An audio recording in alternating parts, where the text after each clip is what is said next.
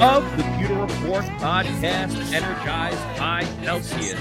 It is a Wednesday edition of the show where we are going to preview Bucks first outfit. We're going to find out if the Bucks can win their first game at home this year in the regular season. I'm your host, Matt Matera. Scott Reynolds was supposed to be joining me, but unfortunately, Scott is a little bit under the weather. So, being a team player, our guy, live from Atlanta, Josh Queipo, is joining me for the show today. Josh, thank you for jumping in on short notice. How you doing, my man? I'm happy to be doing the show with you. Happy to be here, man. It's not game day, so it's weird greeting you.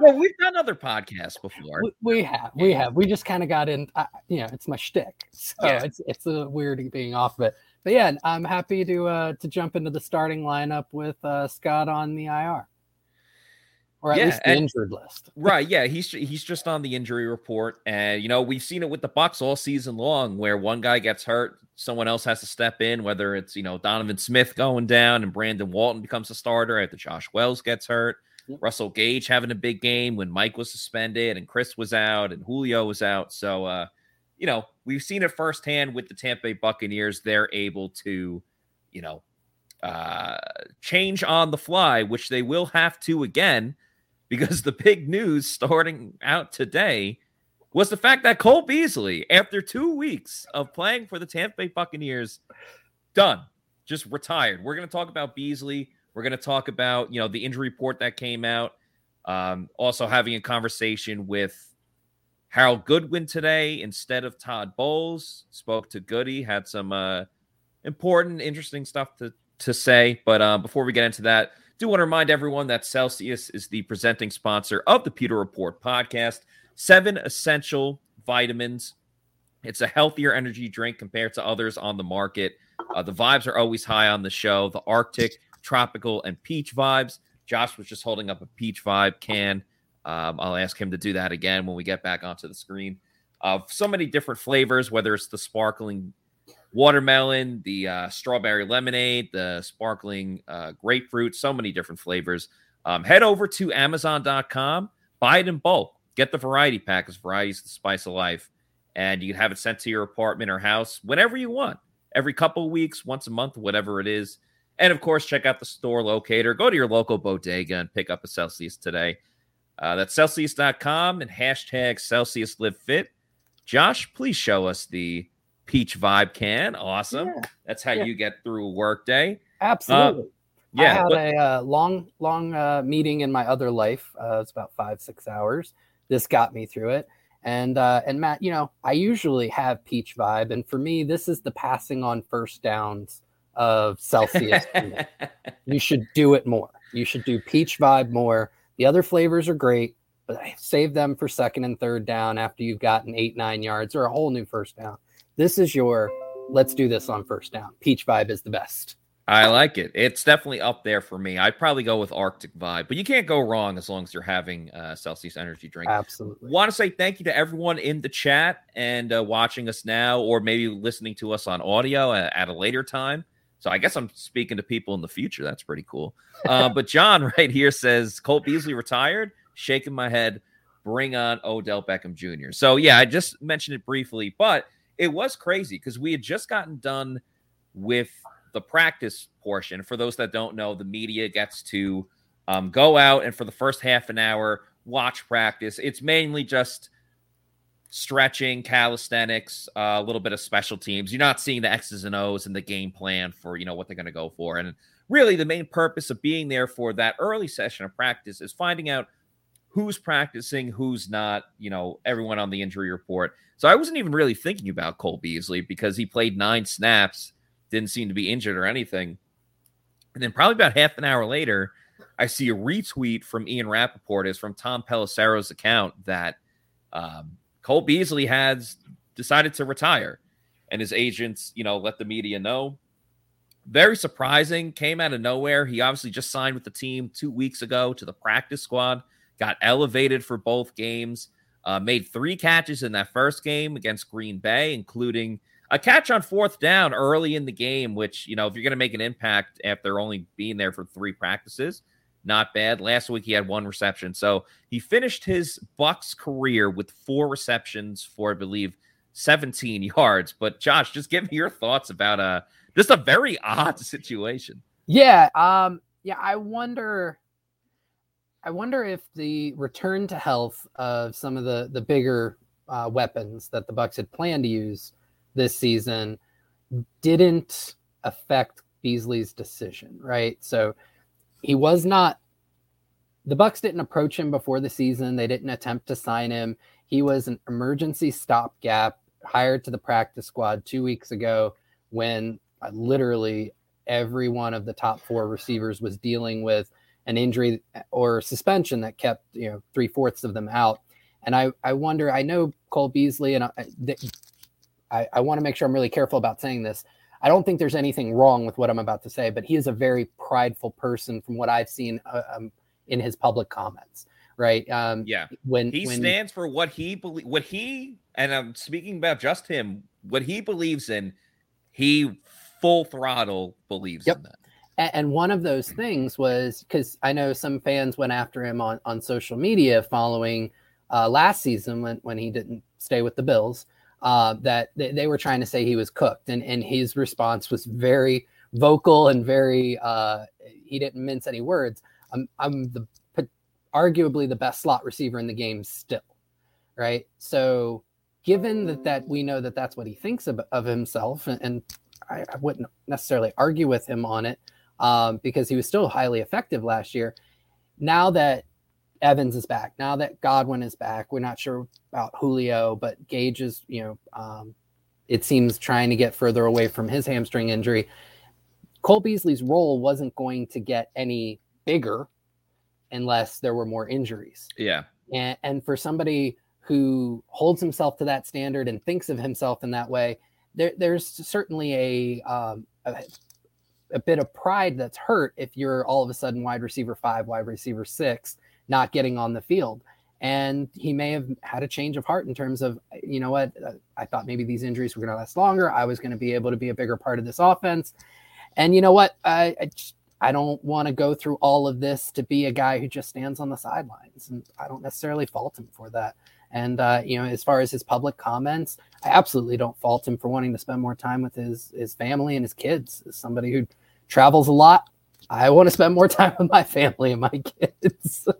so I totally get it. Yeah, that's a really good take. I didn't actually think too much about the fact that long term he'd probably not be involved in the offense so much. I guess I'm just I have a little tunnel vision in terms of like I just don't think Julio Jones will ever be healthy for like the whole season and it's going to be the whole on again, off again, or the Michael Scott snip, snap, snip, snap. Like he's practicing, he's not practicing. He's practicing, he's not practicing. Uh, we'll we'll get to the injury report report in, in just a moment, but you know, a couple people in the chat, of course, are now saying, "Well, this this opens up room to sign Odell Beckham Jr." Uh, Odell is the hot name in the free agency streets. It seems like every week he's, you know, every week Odell's at a new stadium for a game where it's almost like he's getting recruited like Arch Manning, who you know went decided to go to Texas. But like you know, last college football season, you see, oh, Arch Manning is at Georgia. Ooh, Arch Manning is at Alabama. Oh my God, Arch Manning's at Texas. Now it's like, oh, Odell Beckham was in New Orleans for the Bucks Saints game. Oh wow, Odell was just at uh, you know, in East Rutherford at the Meadowlands for the Giants game. Is he going to go there? I think Odell might go to the Packers. Here's what I'll say about Odell Beckham, then I'd like to get your thoughts on it too. Sure.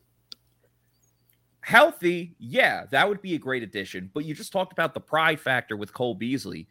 Odell coming in, and I know what I just said about Julio Jones, but Odell, again, is coming into a situation where at best he's third string wide receiver and could probably be the fourth. And in the, the eyes of the Bucks coaching staff, could be the fifth if they really value like Russell Gage over Odell. I wouldn't. I would pick Odell, but I'm just saying like we don't necessarily know that.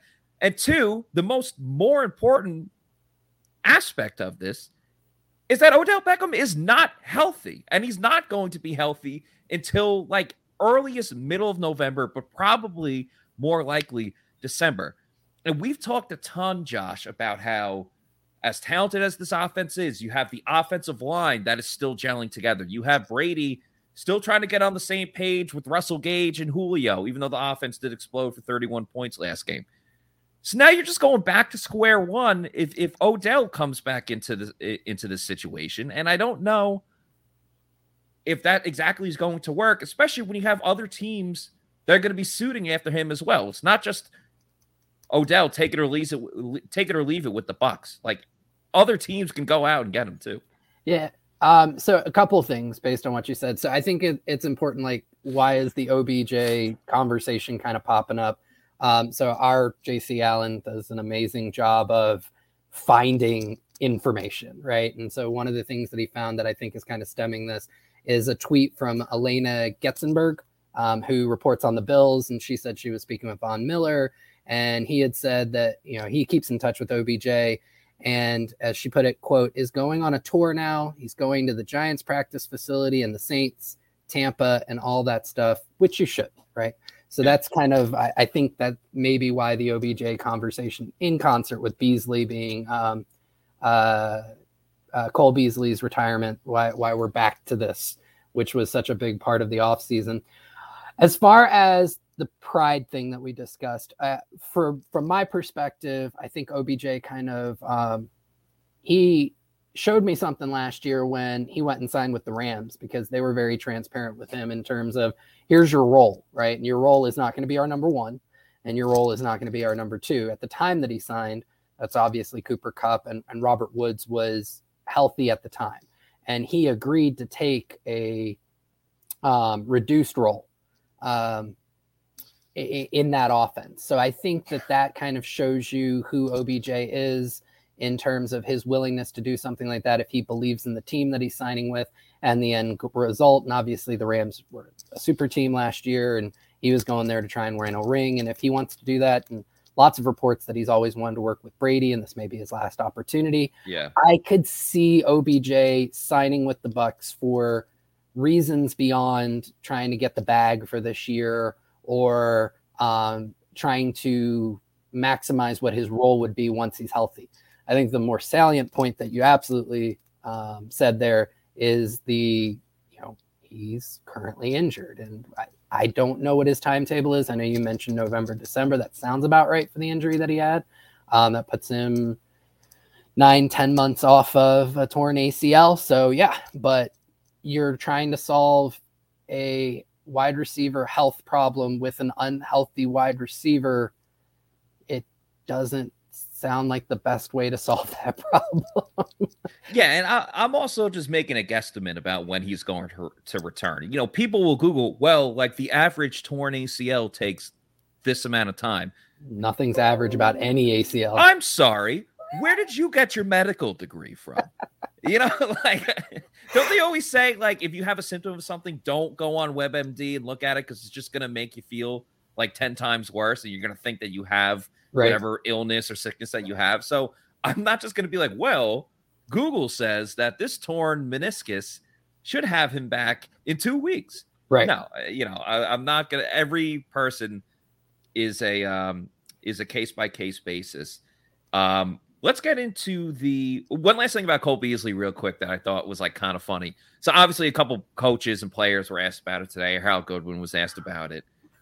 And he was just like, yeah, I don't know. I'm kind of like just finding out about this. Uh, that's between like Todd and, and Jason Licht and Cole Beasley. But, you know, he was a good guy when he was here and he worked hard.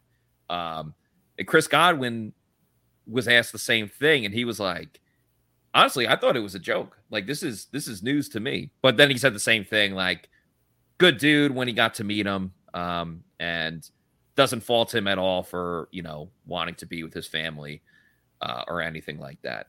But like I said, let's get into the injury report a little bit. Of course, this man, Tom Brady, happened to be on it. He was uh he did not participate. Obviously, he's dealing with that right shoulder injury and that right finger. Now, he did throw a couple of passes, but he wasn't in uniform or anything. He was just in a t-shirt and rocking the backwards hat. So and aren't Wednesdays his normal day off this season? They, well? th- yeah, they are, but last week he practiced every single day, and this week he did not practice today. Uh, but Julio was out there stretching a little bit. We'll get to Julio in a moment. Uh, Cam Brate did not participate either. He obviously is still dealing with concussion. Carlton Davis was a full participant with a shoulder. Russell Gage has a hamstring injury, but he was limited. Chris Godwin was limited with a knee injury. Akiem Hicks did not participate. He's dealing with that foot injury. Julio Jones was a limited participant with a knee injury. Um, but he was again, he was another player that was supposed to have uh, Wednesdays off, and they're not sticking to that script for whatever reason. So, um, yeah, still got that with Julio. Rashad Perriman, he's dealing with the knee and a hamstring. He was limited today, so that's a good sign. He obviously did not play on Sunday. Logan, Ryan was out with a foot injury, and Donovan Smith was limited uh, with an elbow injury. For the Falcons, much, much smaller. Kyle Pitts did not participate. He's dealing with a hamstring injury, and former Bucks punter Bradley Pinion uh, was out because of personal reasons. And also, personal reasons, Todd Bowles was not there today. They just said uh, he will be back tomorrow on Thursday. Um, but he wasn't here today due to personal reasons, but he'll he'll be back tomorrow. So on a personal know, note, that's got to be fun for you, Matt, because Goody's always great for for quotes and stuff, right? He's just a really fun guy to talk to. Yeah, he had uh, some good stuff to say today about um, the offensive line, and obviously there's been struggles in and out uh, with them. Um, I wish I could have cut up the video quick enough to get it on this podcast, but I, I opted for the Chris Godwin route because you know people love Chris Godwin. Uh, so we'll play that Godwin video in a little bit. But yeah, he he had a lot of very interesting stuff to say about the running game.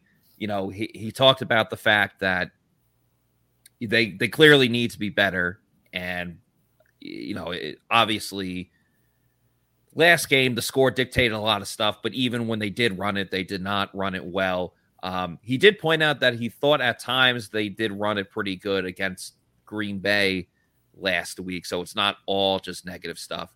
Uh, but the, I think the, the most important thing that he had to say was it was almost good that they started out the year playing against such top level competition, you know, with Cowboys, whose defense looks incredible week by week. And the Saints obviously have given them issues. And we talked a lot about the Packers and obviously last game. But he said, you know, Luke Goedeke he's had no weeks off. Every single week, he's dealing with like a top tier defensive tackle in this league. And he said for him and Robert Hainsey, there's no excuses. Like it, being young just isn't an excuse anymore. Like you have to go in there and do your job, you know, to the to the highest degree. So he was a little harsh on them, but you know, respectfully so. And I had asked I had asked Goody about Donovan Smith, and he said that he looked okay in his return A couple of mistakes here and there. But then he, what he really I thought was cool was he answered, you know, he gave a grade of the offensive line throughout the, you know, the first month. And he said that Tristan Wirfs and he didn't he didn't give like letter grades, he said Tristan Wirfs and Shaq Mason have been excellent so far. Um, he said Donovan's been good when he was in, but obviously you can't really give him too much of a grade when he's been out for so long. And he said, I don't specifically remember what he said against uh, Hainsey and Goedeke. He wasn't like rude towards them, but he was like, yeah, there's room for improvement and stuff like that. But I think that's to be expected with two young offensive linemen. Yeah. And for the most part, I would agree with Goody just as a, an objective, you know, observer. Um, Tristan Wirfs elite on another yeah. plane from everybody else in the conversation for best tackle in the game right now, right? and which yeah. is an interesting conversation to have because some of the guys who have been there for the last few years are dinged up or not playing, and you have some ascension with some really young guys um, like Andrew Thomas from the, the Giants and whatnot, and, and Wirfs holds up against any and all of those guys. I think he probably gets a little bit discounted because he plays on the right side versus some of these other guys who play on the left. Um, Shaq Mason, I, I definitely think there's a big um, level difference between Wirfs's play and Shaq Mason's, but Mason has been very good, right? He may not have that signature pancake block that you, right. you've seen in, in New England in years past, but he has held his own, and Brady hasn't had to worry about that right side of the line for the most part over the, the first four games. Uh, just kind of moving right to left. So Hainsey, in my opinion, has been solid. You know, I would say like a league average center. It's just been there's there's high variance with him. You see some fantastic reps, you do see some losses, and when you you know average it out in the wash, he's been you know pretty average, which you know that that's great if that's your backup center. If your backup center is playing league average, you're in a good spot in terms of your backup center, right? Um, Goedeke, whew, whew, buddy. Um, I had someone today being like, Goedeke was he's been pretty good out there. I was like, no, he hasn't. I was trying to be nice about it. So you know, it's so funny because I was uh, I, I have been trying to uh, get through the Chiefs tape, and I I got through the offense late last night, and, and I was texting a couple people as as I was going through the game, and I really regret texting about Goedeke before I got to the end because I was about halfway through their fifth drive and I was like, he's having himself a solid game. Like it's yeah. very obvious that the Bucks are trying to protect him, right? I'd say 80% of the time, Hainsey's shading over to him to give him that double team. Um, i I saw a few few play actions where Lenny just came up and he was responsible for chipping whoever the heck Goedeke was on. You know, it's like, and that's not something you often see from like a running back that they're chipping an interior defensive lineman. Um, but you know, he was holding his own. I literally I texted it was Paul Atwell, right? I texted him like, he's he's having a pretty solid game. Like, yeah. and then the next two reps, he loses, boom, to Chris Jones, just one right after the other. And the rest of the game, the other five and a half drives, is just it was bad. It was really bad. And then Donovan, Donovan's on his way to having kind of his first year where you can't say he's ascended um, but I don't really hold that against him because he's dealing with an injury. He had one game where you know he was there the whole game and he looked good again. No, he was out. Uh, he was at a halftime, yeah. pretty much so of the Cowboys game. He, he, looked good before he got hurt, and then since he's come back from being hurt, he had a tough game against the Chiefs. So, um, yeah. So I mean, that's kind of the line, right? So Brady's good on his on his uh, strong side, and it's his weak side where he's got to worry, and the Bucks are going to have to get better. And Luke Goedeke is going to have to get better, uh, especially when you consider that Brandon Walton has some some versatility to work inside or outside, and he looked good in the time that he yeah. was out there. So. Uh, for me, and I understand the Bucks gave up a lot. They traded up to get Goedeke in the back half of the second round, but if you're going all in on this year, you want the best five guys out there right now. And I'm starting to think you know, maybe Brandon Walton's the guy at left guard, at least for right now. And that's something that Scott has talked about that there might need to be a change because obviously this team is good enough to be in contention for the Super Bowl. You're not going to let one little thing stop you because of it. And even though this is like a, a weird situation where you have to balance like his growth and seeing if he can reach that potential, because the potential of Goedeke, I think, is a lot more than – Walton, but but in the in the immediate present right now, it might be better to you know to go with Walton in that situation. Want to give a quick shout out to Leo, always giving us super chats. Thank you so much, Leo. Uh, he gave us a five dollar super chat and said, "Media making a big deal about Brady not practicing, despite the Bucks making it known Brady takes some Wednesdays off." I don't really think we're making a big deal about it. I think we're just you know noticing, oh, he's practicing today, he's not practicing today. Because, like I said before, he wasn't supposed to practice on Wednesdays, but then he practiced every single day last week. This week, obviously, it's a little bit different, especially when he's dealing with that shoulder injury. I think we just pointed it out. I don't think we really made a big deal about it one way or another. But I do appreciate the the, the super chat, Leo. So yeah, we love very, Leo. But yeah. Leo, I would say just keep in mind we may have very new viewers who don't know the Bucks, right? So we want to make sure we're making them aware.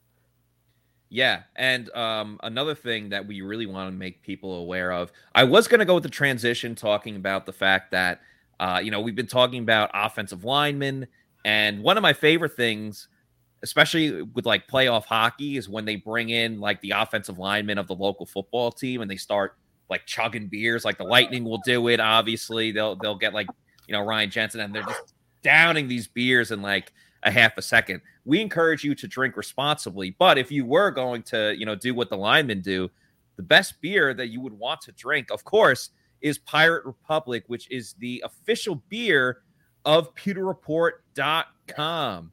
They are brewed out of Nassau, Bahamas. They are making their way to Florida just in time for football season. And like I said, they are the official beer of pewterreport.com because it's a natural fit. Beer brings people together to celebrate life. That means celebrating life in the spirit of the original Pirate Code, a sense of belonging. Uh, Pirate Republic is a community of people living life on their terms. The Long John Pilsner is perfect for tailgating or having fun at the beach in the Florida sun. Personally, it's my favorite. The Take No Quarter is the best IPA you'll drink, or you can drop an orange slice in the golden haze of Piracy Belgian wit beer and enjoy that pirate life. Pirate Republic beer is available at participating retailers like Total Wine and More, Lucan's Liquors, Party Liquors, and select ABC liquor stores in the greater Tampa Bay area and is expanding across the state of Florida. Live life on your terms and drink like a pirate with Pirate Republic beer. Let's stick with the offense for a little bit, Josh. Um, we should talk about the Falcons. That's who the Bucks are playing against this week. And you know, when I look at the Falcons, you know, Bucks offense versus Falcons defense, um, you know, the the Falcons they are in the bottom of a lot of categories uh, on defense.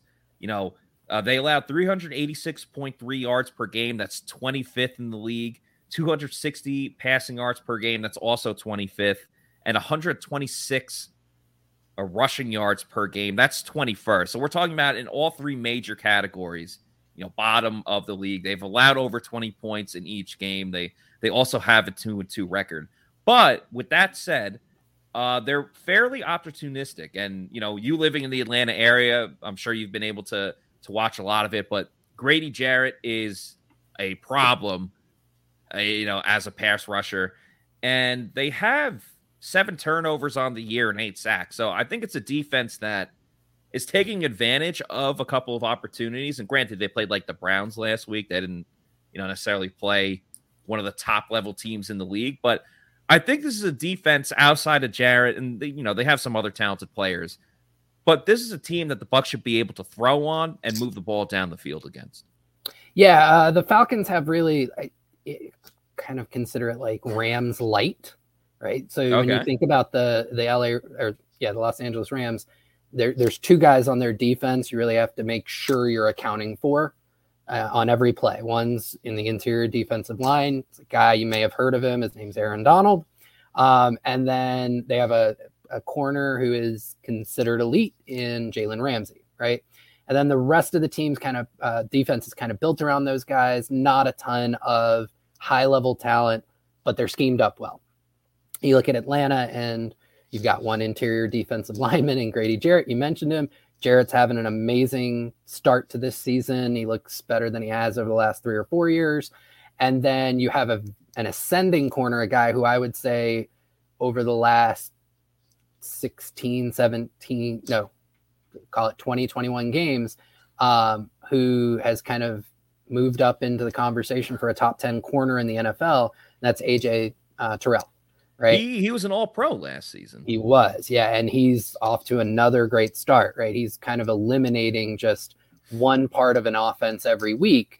And so far, the offenses that they've faced have kind of just gone away from him, uh, tried mm-hmm. to limit Jarrett, which is they haven't done a very good job. And that pressure and the fact that your top options typically being uh, eliminated by Terrell has given opportunities for the rest of the team to make force some of those turnovers. Um, so I think that the Bucks offense has to account for that, right? You account for Terrell, you account for Jarrett, which is going to be difficult because Jarrett's going to line up in the three. And if the Falcons are smart, and I think they're going to do it, they're going to line him up over Goedeke, and they're going to force Hainsey to push that way, and they're going to try and win that matchup. And there's opportunity for them to do that, and then that gets the interior pressure on Brady. So Bucks are going to have to find a way to to neutralize Jarrett. If they can do that, the rest of the pass rushes not fantastic. I think Arnold Ebiketie has had a solid start to the year. He's got nine pressures on 90 pass rush snaps, so it's about a 10% pressure rate, which is solid, especially considering he's a rookie. So they're building something there, but the rest of the team is very vulnerable, and the Bucks need to take advantage of that. Right. And I, I think we kind of said the same thing last week. Now, this is different because I'm talking about the Bucks defense and the Chiefs offense, but we said, all right, you take out Kelce and you limit, you know, Edwards-Helaire, you should be good. Well, Kelce went out and had nine receptions for 92 yards, and they didn't take away yep. the most viable option. Now, different side of the ball, of course, but yeah, for the for the Bucks offense, especially you know they're going to run it more than six times, you know, this week. And I just I just get really worried that there because I you know one way to neutralize a just a, a, great pass rusher in general is that play action, get them moving, um, and, and looking at a couple of different things. So I would love to see a lot of you know play action in this game. And even if Terrell takes away one side of the field, which, you know, at the end of the day, I would still take Mike Evans up against, you know, essentially any corner in the league. We've seen what Mike Evans has done to Jalen Ramsey. So, like, I trust Mike Evans in any situation. I trust Chris Godwin to, you know, if if they have to win by just throwing it to Chris Godwin in the slot the whole game, I have no issues with doing that. But I am worried about the fact that there has been struggles with Goedeke, and you know the Bucks got lucky in the sense that Kansas City didn't, other than you know the big strip sack on Brady there wasn't like a ton of pressure that they had to deal with. And I was really surprised. What do you think? It sounds uh, like you disagree. so I, I, one of the things I was going to point out is uh, anytime the Bucks went play action uh, from under center, Brady had all day to throw. Like that yeah. really did help get a and, and the rest of the line. That's what I. That's what I'm looking at. That's what yeah. I want to see for yeah. Atlanta. Um, when it was straight passing, you know, out of shotgun or um, uh, or under center without a play action element. The pressure got to Brady. It was a little slow, um, but it got there. And I think the biggest thing that it did was it prevented him from being able to step up into mm. throws um, or climb the pro- pocket. Uh, now the good news is with Wirfs kind of eliminating the, the the outside edge, and for the most part, Donovan Smith on uh, when when pass edge rushers tried to get around him, he was able to push him up the arc it wasn't that big of a deal. Um, but Smith lost inside and a, a, a few times, and Goedeke lost inside, and it prevented Brady from really stepping into his throws. And so that's the thing that, that I would worry about there.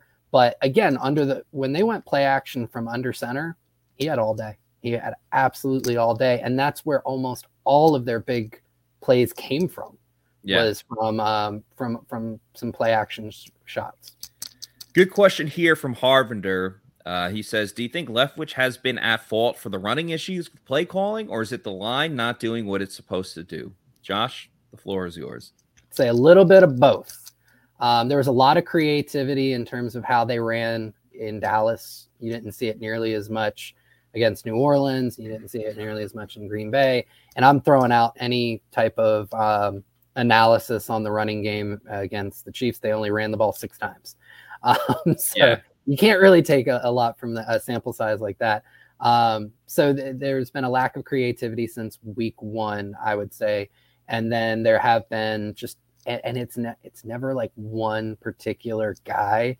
It's like a comedy of just things here, there, everywhere, right? So this rep Hainsey loses the backside, and Fournette decides that he doesn't want to hit the hole with authority and starts to uh, to find, try to find a new hole behind the line other than the one that it was designed for. So then the backside defender gets him. Or then on the next one, Cade Otton tries a reach block and uh, doesn't get to uh, George Karlaftis in time, and Karlaftis uh, hunts the play down behind the line of scrimmage. Mm-hmm. On the, it's just, it, it's I couldn't I could not tell you it's one particular guy. It's just they can't get all the pieces together on every on on a single play, let alone on enough plays to get things going. Um, uh, but there was I, I, saw on Twitter, you know, Leonard Fournette. Uh, they they had a chart of all the running backs in terms of rushing yards over expected, and Fournette's like all by himself at like negative one point three per carry, which is is uh, unfortunate and you know he's he's you, you see uh, there are some where his line fails him and he just trucks through a few guys and turns negative one into two, and you're happy for it. Then there's others where, like I said, he gets undecisive behind the line and he turns what would have been a three yard carry into no gain. So it's just it's it's frustrating because you just can't get everything all together at once. Right. It, it does feel like for all the good Leonard Fournette does, there is still always a couple of moments where you're shaking your head, like, come on, like it's right there, it's right there. I will say I do love whenever uh Leonard Fournette loves no one loves doing anything more than Leonard Fournette loves trucking over a defensive back. it's like you know it's coming when Leonard gets into that second or sometimes third level, or you know, there's times where uh, a play a defensive back will be up at the line of scrimmage, and he absolutely just steamrolls some of these defenders. So hopefully he can do a lot of that against the Falcons this week. I did want to talk about Chris Godwin as well. I saw some people in the chat saying Mike and Chris are both going to score. It's going to be a big day for both of them. And you know, we spoke to Chris Godwin today at the uh, you know at, at the Bucks facility in the locker room and I think, Josh, you know, with all the different injuries and who's available and who's practicing, and you're going to Miami to practice, and now you're back in Tampa, I think it's a little easy to forget. And because he's been so good, that Godwin is coming back from injury for the second time this season. And I can only imagine like the the hurdles that he had to go through just to get ready for week one against Dallas and then to unfortunately get injured in that game and you know had a hamstring injury that kept him out the last couple of weeks to return already you know there's a lot of trials and tribulations but there's also that we talked about new players coming in and godwin's obviously not new but when he's coming back from what he is coming back from you know that also takes a lot of time so i really thought it was interesting what chris godwin had to say today from the Bucks facility i'm about to play that in a minute he, he talked a lot about just how he's feeling right now in the offense. Um, if he feels like he's up to speed yet with where he was, you know, before he got injured. And then remember, he got hurt late in that game too. Uh, at the goal at the goal line, he was blocking, and he was writhing in pain. Like he looked like he was in really bad shape. So he talks about that and a little bit about the offense finally getting rolling with 31 points, and if that's something they can kind of build upon for the next coming weeks. So here's uh, some video clips of Chris Godwin from his press conference today. How are you feeling? Are you starting to kind of feel yourself? You know, I know sometimes you guys go through surface like this, it takes a yeah. time to just kind of feel your, yourself. Um, I think I'm getting there. Mm-hmm. You know, I think that there's, like you said, it takes a little bit of time. You know, when you first come back from a major injury, you just to kind of get your footing. Um, but I think like as the weeks kind of go, as I sack some games underneath my belt, that it'll get closer and closer to being back. But and I'm just fortunate to be able to make it through, you know, a full game. And uh, obviously, it wasn't the outcome that we were looking for, but it's a long year. You know, we got a lot of we got a lot of work to put in. Are you, feeling better since Sunday? Uh, against Kansas City, Oh no, it was just like like my back just like landed weird. You know, sometimes like people like lean a little bit, slip, uh, but it was fine. Like by the time I got to the sideline, it was fine. So it wasn't like locking up or anything. No, no, no. It was it was literally just like you know, got a little tight, like my back, and then got to the sideline. was fun. Style of, of, the way you play because you are having to make a lot of really tough, grimy catches on the inside. I mean, to be honest, I don't really know any, like, any other way to play. Um, you know, we I, I, joke about it a lot, but it's that's all I know. You know, is to go be physical and just give it my all. Um, like there's no quit in me, and and I'm gonna keep doing that until you know until it's my time to hang them up. You know what I'm saying? When that is, we'll never know. But you know, I, am grateful to be back on the field. Uh, I think my absence from the game is has given me a brand new perspective of how much I appreciate it and, and just how much I, I love the day-to-day process of being in locker room with the guys and joking around and being able to work towards something each week and then getting to go out there and put the product on the field, like win, lose, or draw is you know, I'm, I'm grateful for the opportunity, and, and, I'm going to continue to do that and continue to be grateful and just go out there and just have fun doing what I love. Can you go to 40? Can you go to 45? Or, you know, really getting things moving for you guys offensively, getting back to the score of the 30 points a game like you did last year? Um, I, I think it very well could be. Um, You know, I think it's tough whenever you're trying to put together, you know, your, your offensive game plan whenever you don't have everybody out there. Um, and then you add on top of that that we have a bunch of new faces. We got new receivers, new offensive linemen. So um, it's you know, it's just tough. Um, but like I said, it's a long season, and I think it, it, can be very easy for people to overreact early in the year. Um, but I think the biggest thing for us is just continuing to work to build throughout the season, um, which is like that's what we've done over the last couple of years. You know, it hasn't always been sunshine and rainbows early in the year. We just kind of slowly get better and better and better. And you know, you can't just build chemistry in one in one day or one game. It's gonna take some time. You learned that in 20. To bet on Chris Godwin to score a touchdown this week, or maybe bet the over for the Bucks since they scored 31 last week, you can do that at mybookie.ag. You know football and you pick winners all the time, so why not get paid for them at MyBookie?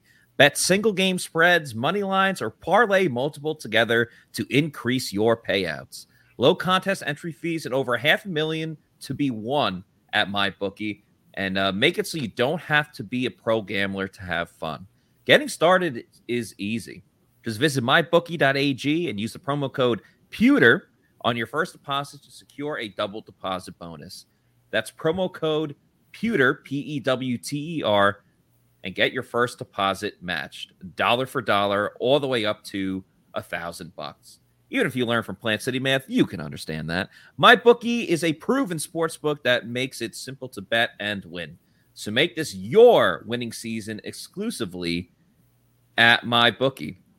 Thought a lot of great stuff from Chris Godwin there, especially when he was talking about the fact that when he was out, it, it really it built his appreciation for just being able to play this game. Um, he said grateful a lot. He's truly grateful to keep playing, and I like what he said too about he doesn't know how to play any differently because he was asked about it. He's concerned about that he's such a physical player. He's like, this is all I know how to do, so I'm gonna keep doing it. So, yep. did somebody really ask him if he was going to try to play to 45 like Brady?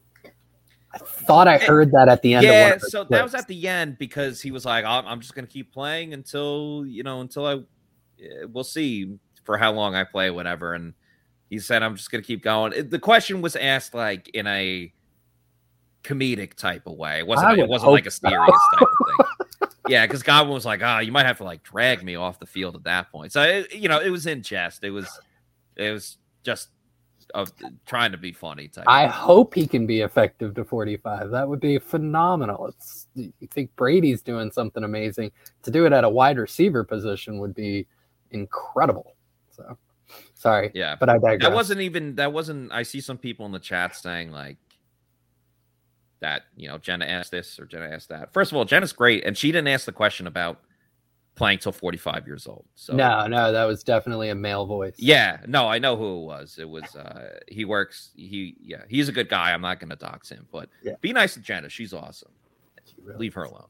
Yep. Um let's talk a little bit about the defense though, because we spent a lot of time on the offense and the huge issue last week, which could become a big issue this week, is stopping the run. Obviously, that's all the Atlanta Falcons do.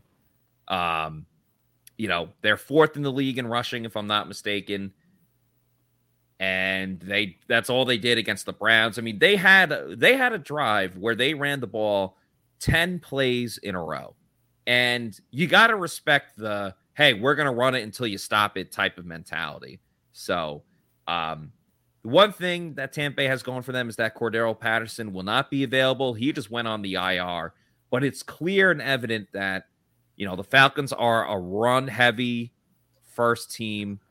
Um, they don't pass the ball a ton. You know, uh, Mariota doesn't throw it much. Like I, I think he threw for 180 yards last week and had an interception. So it feels like if they can stop the run, they should win this game because if you're forcing Mariota to drop back, you know, 30 plus times, uh, that's where the Bucks defense is going to get some more of those turnovers. Yeah, yeah, absolutely. It's a wide zone offense. Uh, Arthur Smith is their head coach. He uh, formerly the offensive coordinator for the Tennessee Titans, and he kind of was the architect for probably their most successful seasons as an offense with uh, Ryan Tannehill uh, and obviously Derrick Henry, right? So mm. um, doing a lot with not much in terms of offensive line talent. um, but scheming them up, scheming up your run game, and then using that run game to create big shots uh, with play action. And, and they've got the uh, they've got the offensive skill players to make that work, even without Cordarrelle Patterson. Now, full disclosure, I'm a huge Tyler Allgeier fan. Um, I think he was running back two for me coming out of this draft class. So um, I I have high hopes for his future. Not to say that I want it to manifest on Sunday against the Bucks, um, but I do think that they they can still be very um, uh, successful with him. And who's the backup there? Uh, Caleb Huntley, I think. Yeah, name? he had he had 50 plus yards and I think a touchdown last week. Yeah, so Huntley yes. was effective. Yep. So they, they still have the opportunity to be successful on the ground. Um, and of course, Mariota is always a threat with his legs. So the Bucks are going to have to account for that. And then from there, they like to build the play action shots, and they certainly have a couple of guys who can uh, who can take advantage of that. So first round receiver Drake London, and uh, and last year, you know, number four, I think overall pick, uh, just uh, I, alien Kyle Pitts.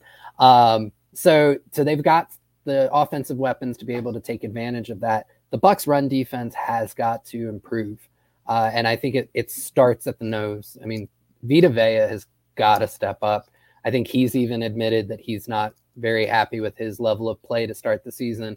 Um, and the most surprising thing is he's getting moved in the run game. And if the Falcons are able to do that, it's going to be a long day for the Bucks defense. Yeah, it, it, really could be. And yeah, they do have talent there. You know, London had what was it? London has 231 yards on the on the season, leads the Falcons w- with two receiving touchdowns. Pitts has been a little bit quiet. Um, yep. and what's surprising too, and maybe has something to do with that hamstring injury, you know, he didn't practice today. What's surprising is last game he got out snapped by the other tight end. So I thought that was a bit odd. Like clearly he's a stud as a receiving tight end, and I don't know how great he is just yet, you know, blocking and, and things like that. So it seems like he could be the next like Jimmy Graham iteration of, you know, just being a really good receiver. But that's not to say that they they don't have talent. Um, and I think especially you mentioned like Mariota with the legs and he can run the ball too. I think it's really important. We've seen it the past couple weeks and sure, you can make the argument, oh yeah, you know, it's Rodgers and Mahomes, like too talented, know how to scramble, know how to get the ball, uh, you know, out, of their hands as, soon as possible. But there was multiple times the last two weeks where the Bucks had these QBs locked up and they somehow got out of it and were able to, if it was Mahomes, complete it for a first down or for a touchdown. For Rodgers, similar thing, got the ball out, first down. How did this guy do that? I mean, nothing was more egregious. I just put up the play before when Carlton Davis, you know, had was, him, was right there, had him, de- had him dead to rights. Made yep. absolutely no sense. Let me find that picture again. Had him absolutely dead to rights, and you know, you you thought it was going to be done, and Shaq Barrett right there as well couldn't make the play, and then of course Devin White missing on the juke uh, of Mahomes and Pat O'Connor missed him as well. I'm worried with someone like Mariota, who's very quick, clearly not as accurate with the football, and probably a little more inclined to to make a silly play with it. But you know, if you're having issues with you know a 42 year old Rodgers, Mariota, as soon as he sees that lane, they're going to go right after it. So uh, I'm a little worried that the Bucks, who have already struggled stopping the run, especially last game, now, if they focus on stopping the run, they might get out of their lanes in the passing game, and that's just going to open things up for Mariota. Or even if they close in on Mariota, the Bucks do great at at performing 95% of the job. It's the last 5% that gets the full completion that they have. You know, they've gotten to the quarterbacks. I don't really want to knock them, but you know, for all the sacks they've had, they could have about like five or six more on the season. Yeah, I think it comes down to each part of the Bucks defense focusing in on what they need to improve. The the struggle with the run game so far this season isn't a function of the secondary not doing their job. As a matter of fact, safety Mike Edward, Edwards, he's had some some missed tackles, but for the most part, he's he's been pretty solid in run defense. Um, the Bucks defensive line has got to handle their their gap assignments and things like that better, and they've got to help shut down the, the run. Um, the Buck secondary needs to focus on shutting down the, the passing lanes. Uh, I think it a lot of it just comes down to one guy on defense who does have to do a little bit of both, and started off the season hot. In the last two games has uh, really struggled, and it's unfortunate. But that's Devin White. So he's he's been manipulated in the passing game. He's overrun some uh, tackles. He's uh, missing his gaps, and uh, he's got to get back to week one, week two, Devin White, and a lot less of week three and four. And he's the one guy I would say really has to balance the two. He's got to help in the run game. He's also got to help in the the coverage. And but other than that, the the defensive line, the outside linebackers, they've got to do a better job. Joe Tryon Shoyinka is being targeted in the run game. Mm-hmm. Um, and like I said, Vita up front is not doing what he needs to do, and Logan Hall's getting moved. Those guys have got to step up and set the tone against the run. And the secondary just needs to keep doing what they've done for the majority of the season to begin with, and they should be okay against the the Falcons offense. With that said, I think the Falcons offense presents some unique challenges to this Bucks defense, and they are going to have some success. And it's going to make it very important that the offense gets off to a hot start and sets the tone for the game and just kind of walks away from from the Falcons to where if they have a little bit of offensive success, the Bucks don't have to worry about it. So that's my opinion on that. I agree with you with overall the Bucks secondary. I I've really enjoyed it. Like, sure, they're gonna get beat on some plays, and you know, last game was just terrible for everyone in general. So. Except Sean Murphy Bunting. Yeah, that's true. He did well in his very limited snap count. Got yeah, that. He did. He did. So maybe we'll see if that earned him some playing time. I know Bucks fans will roll their eyes and and shake their fists and kick the ground. Uh, you know, right. at that one but you never know. But besides that, yeah, I mean, I think Carlton Davis is, again is showing why he's a top corner in this league. Antoine Winfield Jr. What haven't we said about how great he can be? And yeah, Mike Edwards still a little bit of an issue with missing some tackles here and mm-hmm. there, but he makes the big plays. He gets the turnovers. He did have one nice tackle in uh, the running game. I believe it was against the Packers. So he's showing a little bit more of a capability that we wanted to see out of him. So I'm very excited for you know what Mike Edwards can do this season. Going into it, he was the, the, the guy on the defensive side of the ball that I was most excited to watch, and um, I don't know. I mean, it depends on where you set your level of expectations, but I think he's been pleasant in terms of just what everyone's wanted to see out of him. Mm-hmm. I wouldn't say he's been earth shattering, but I don't think he's been disappointing, you know, by by any means. And um, you know, one thing that will never disappoint you is age rejuvenation. Make sure you go check out age rejuvenation ASAP. As we age, our hormones decrease, both for men and women. I was tired all the time, had no sex drive. I was groggy. I felt like I was 80 years old because everything hurt. I came to age rejuvenation because I was tired all the time. Bioidentical hormones has really made such an impact in people's lives. I actually enjoy shopping now. Got my, all my energy back. Mind is sharp I feel like I'm 18 again. It was perfect for me. Get with Age Rejuvenation. Do it now. Don't wait. Call Age Rejuvenation today. Look better, feel better, and have better sex by using Age Rejuvenation. You see John Gilmore on the screen there, uh, who's part of the Pewter Tailgate Show. Um, he's not just a spokesperson, neither is SR Scott Reynolds. They're not spokesmen of this product, they, they're clients as well. They use it, they absolutely love it. So, Give them a call today and see how age rejuvenation can help out you. Josh, is there anything else that we haven't covered yet? Um, you know, we, we talked a lot about the secondary. You talked about Devin White, and yeah, you know, I'd like to see Devin White play a little bit better. But you know, I was having this conversation earlier today um, about the PFF grades. Specifically, I was I was telling someone how Scott while he likes the PFF grades and everything like that, he disagrees with some of the gradings. For example, Devin White had a much lower grade in coverage than Lavonte David, even though Lavonte, you know, missed missed an interception and and missed a couple of other plays where Devin wasn't that much better, but it seemed like the the drop off in the grades was a a little egregious in that standpoint, and it seems like just it's tough to win as an inside linebacker on the views of anyone. Like there's so much more responsibility that goes into it than than most people think, and that's why PFF is great, but it's not the end all be all because Devin White gets knocked a lot for certain things where it's like, eh, it wasn't as bad as I thought it was. Yeah. I could go on for hours about this one, so I'll try and keep my no, thoughts. Please do. Go, go wild. Uh, so my my thing on PFF is point to a better publicly available system of grading players. And I don't think anybody can do it because nobody's really out there in the space trying to uh, do it like PFF is. They are not perfect. Absolutely not. I absolutely agree with you in terms of inside linebacker. I think it's the, one of the hardest positions to play in today's NFL because you're a part of the front seven, you're a part of the back seven at the same time.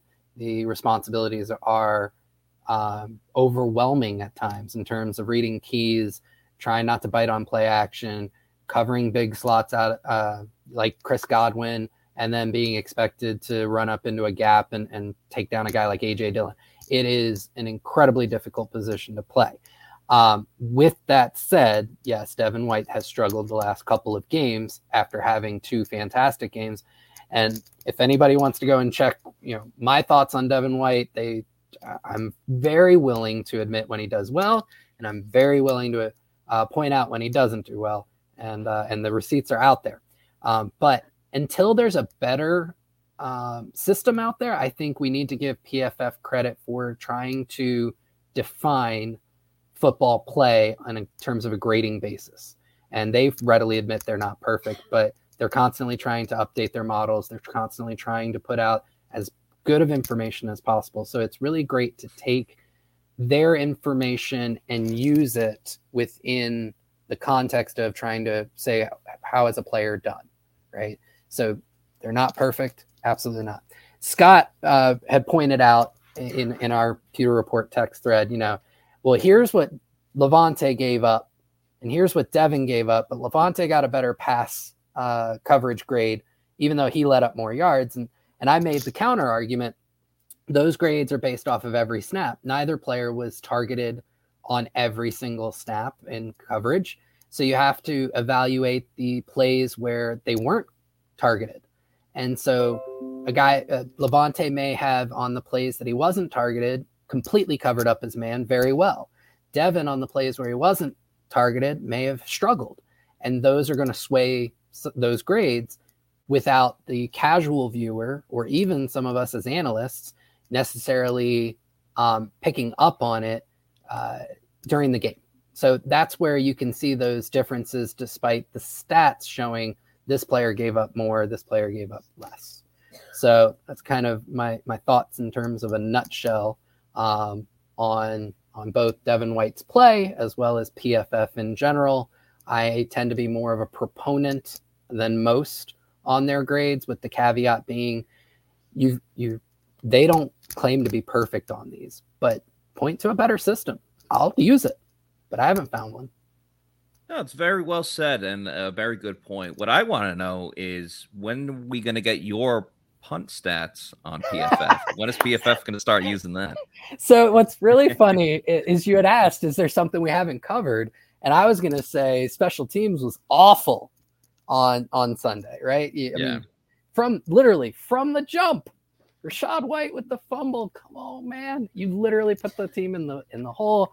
And then Jake Camarda, who, man, I, I want to be a big Jake Camarda fan. I've tried to be a big Jake Camarda fan. I've I brought Puntalytics onto the Pewter Report podcast to do like an entire 15 minutes on Jake Camarda. Yeah. And my boy keeps letting me down. He's, I mean, the first three weeks, it's like every punt was great except one or, or a kickoff out of bounds. Like he just couldn't put an entire game together. And then yeah. Kansas City, you know, you got a couple of different mistakes and you, you put that on top of the white fumble and you're just, it, it's not good. He's got to put a full game together. Um, and it's why he's got negative EPA per play right now is because he can't. And, and the Bucks can't keep waiting for him to do better. You don't want this to be a wasted draft pick, but he's got to put a full game together. You know, when you only get six opportunities to do well in a game, it's kind of a requirement to do well on all six. You don't have a, yeah.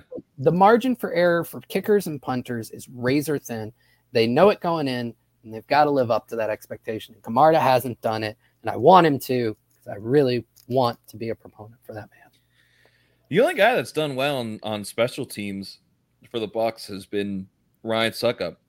I know he had that miss in the first week, but you know, I'm about to trigger some people. He's not the only person on special teams that's done well, despite everybody wanting Jaelon Darden to not do well. I think he's been Darden, fine. He has done a perfectly respectable job as a punt yeah. returner. He's made great decisions.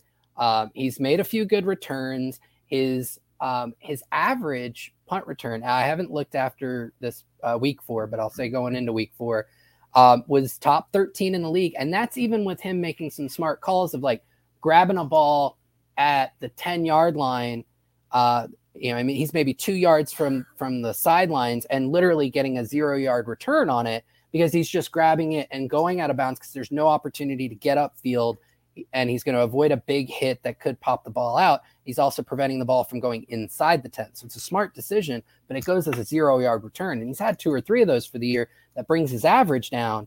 But Jaelon Darden's been a perfectly respectable punt returner. I don't care how many Bucs fans say, my priors say he's terrible. Don't come at me with this, Josh. I'm coming at you hard with it. Dude's been doing a good job. I I totally agree with you. I think people expect him to take every return 40 yards down the field and set up the Bucs at like the 35, you know, with only with a short field to go. That's just not the case. Do I think Darden put it this way? Darden isn't one of those returners where if I was watching it from the viewpoint of another team, I would never be like, "Oh no, like we got to kick it to right. Darden." He's not there by any means, but he has the occasional solid like 10 to 15 yard return, which is really really helpful. That's getting yep. from the 20 to the 30 that's like a that's a big deal. It's one less first down that the offense has has to get. The other knock on him a little bit is that he like immediately goes towards the sideline. And you know what? That's okay because he's still picking up those extra yards. He's been absolutely fine. He's not yep. on the roller skates. I agree with you. He when, like really hasn't been an issue for the team. Common sense said uh darden didn't slip no, Darden hasn't Beasley. slipped. I'm proud. No, yeah, that's, that's Cole, Beasley. Beasley. But now the yeah. Bucs don't have to worry about that because exactly. he's not on the uh, he's not on the team anymore. He retired. Yep. Um, we we just it, talked the about team the took all of their yellow, you know, caution wet, uh, slippery when wet, and they just yeah. threw it threw it out when when Beasley left because Darden's doing his job now. They don't have yeah. any more in the building. Exactly. And you, you talk about Camarda, you want him to be better, you know, with some of his punts. You know, you want him to be like right on the money. And if you want to invest your money smartly, you would do it with Amuni Financial. At Amuni Financial, we help you live in the now. Congratulations. We're so happy Thank for you. you. Thank you. And even though the now may feel very different, you still need to plan for the future. How's retirement treating you? Oh, just fantastic. I know I say it all the time, but you really got to come up to Colorado. Let's do it. All right. Yeah. We can help you develop that plan to keep you on track so you can still prepare for tomorrow today. Amuni Financial Plan ahead, stay ahead. Everyone knows that we got to get out to Colorado. When managing your family's wealth, go to Muni Financial because it's simply more than allocating your assets. Pewter Report trusts Muni Financial with our investment and retirement funds. You should trust them too. Call 1 800 868 6864 and talk to David or Mark. They're awesome people over there because they'll tell you about all the different kinds of services that they have.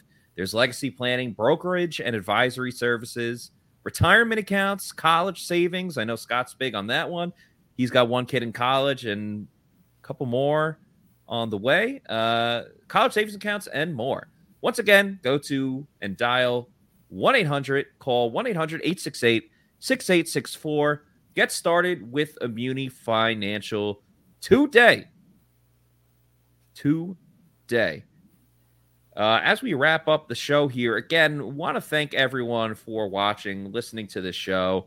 Uh, Josh always brings great insight uh, on everything offense, defense, special teams. And, you know, uh, Josh breaks down a lot of stuff which you can find on our YouTube channel uh, in an article sta- uh, format. You'll see some of that tomorrow. Uh, make sure you check out all of our Bucs coverage at pewterreport.com, whether it's our Twitter, Facebook, Instagram, or YouTube at Pewter Report TV. Uh, give us a, a, like and a thumbs up. Just make sure you're following because we got a lot of great stuff, and you know we appreciate everyone watching. Josh, uh, any last words before we get out of here? I think we covered it quite a bit, bud. I think we did, and don't you worry, Josh will be on again very, very soon. Whether it's uh, the Pewter Tailgate Show, Pewter Game Day Show, um, another Pewter Report podcast. Josh will be back on very, very soon, and we appreciate all of his um, insight and uh, just everything he brings to pewterreport.com.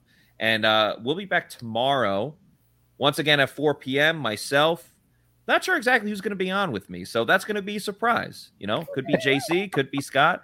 We don't know just yet, but it's going to be fun no matter what. So for Josh Queipo, I'm Matt Matera saying thank you everybody for watching, and we will see you tomorrow for another edition of the Pewter Report podcast. Out.